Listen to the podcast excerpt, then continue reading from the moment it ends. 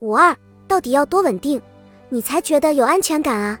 一，稳定，至少在国人眼里，可谓是一种高级的状态，是多少人梦寐以求想要得到的安全感。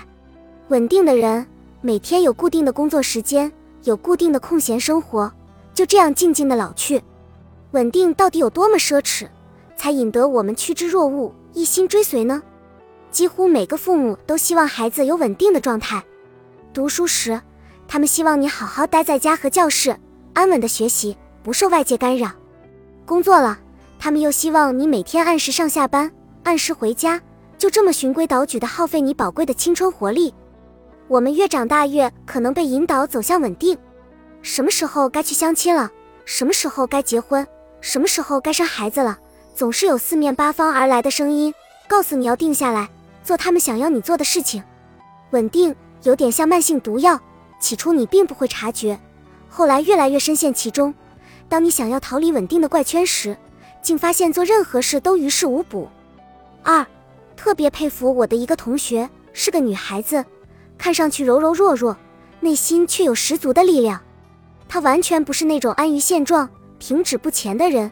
在大学时就背起行囊走遍大江南北，而那时的我们，除了在学校每天按部就班的上课外，就算是假期也不会迈出家门半步。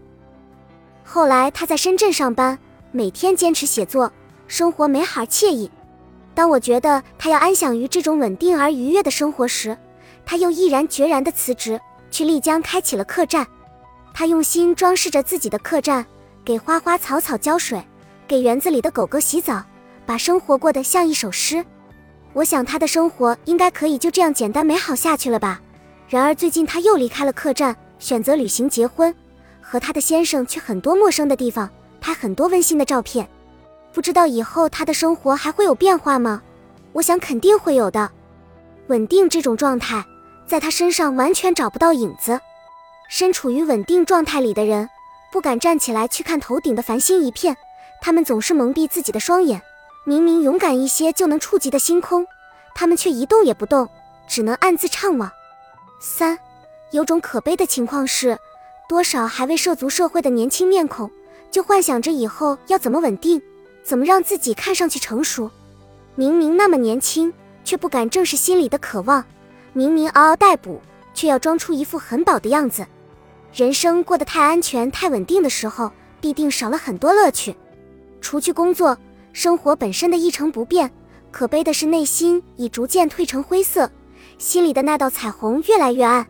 你年纪轻轻，却失去冲劲。到底要多稳定，你才觉得有安全感啊？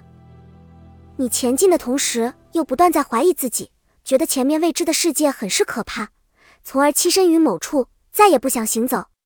你明明心中有怨，却一直试图用泥土掩盖住它，告诉自己再不定下来就晚了。可现实是，当你真正选择停下，不愿再去找寻内心的颜色时，这也许才是真的来不及吧。